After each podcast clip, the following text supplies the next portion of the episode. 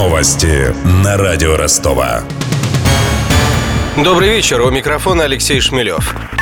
Евросоюз продлил санкции против России на полгода. Ограничения будут действовать до 31 июля 2017 года. Об этом говорится в сообщении Совета ЕС. Там уточняется, что решение связано с недостаточным прогрессом в урегулировании ситуации на востоке Украины. Это решение связано с избранием Дональда Трампа в США, считает доцент кафедры политической теории МГИМО Кирилл Коктыш. Причина спешки понятна, и спешит не столько Евросоюз, сколько Государственный департамент Соединенных Штатов, который соответствующим образом давит и пытается додавить до той поры, пока он еще может контролировать Евросоюз. Но ну, а поскольку меняется Вашингтонская команда, меняются интересы Соединенных Штатов, причем меняются интересы достаточно сильно, то понятно, что в этой ситуации и Украина, и санкции против России становятся анахронизмом и становятся уже достаточно такой спорной вещью. И будут стараться хотя бы это каким-то образом додавить. Хотя понятно, что если сейчас уже иссякнет.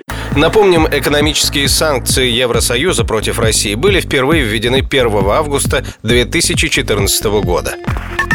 Российское правительство одобрило обязательную классификацию гостиниц с января 2018 года. Другими словами, запрещается предоставлять услуги без свидетельства о присвоении категории. Эта мера направлена на повышение качества услуг и развитие внутреннего туризма, говорится в сообщении на сайте Кабмина.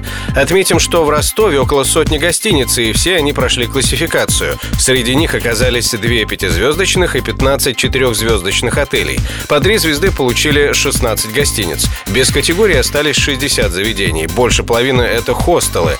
Присвоение категории звездности — обязательное требование ФИФА к городам, которые летом 2018-го примут чемпионат мира по футболу. Несколько матчей пройдут и в Ростове.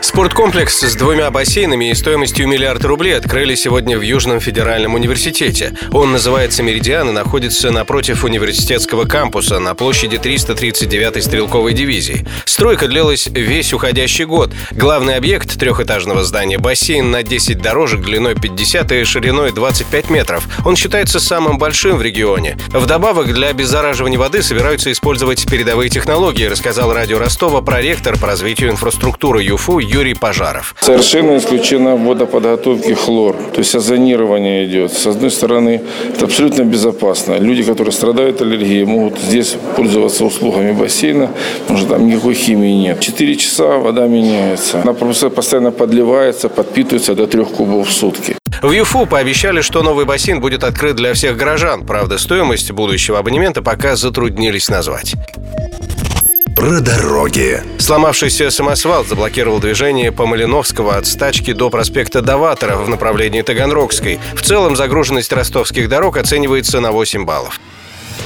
Подробности. На Еременко машины стоят от Зорги до Малиновского. Пробка по Вавилово до Особенной начинается от площади второй пятилетки. Сразу две аварии на стачке по направлению из центра. Заторы образовались на перекрестках Смопра и города Лиман. Еще одна авария на Ларина. Пробка растянулась по Шабалдаево и Стадионной от Целиноградской до Нагибина. Не быстрее двух километров в час едет южная сторона Нансена от Буденовского до Нагибина.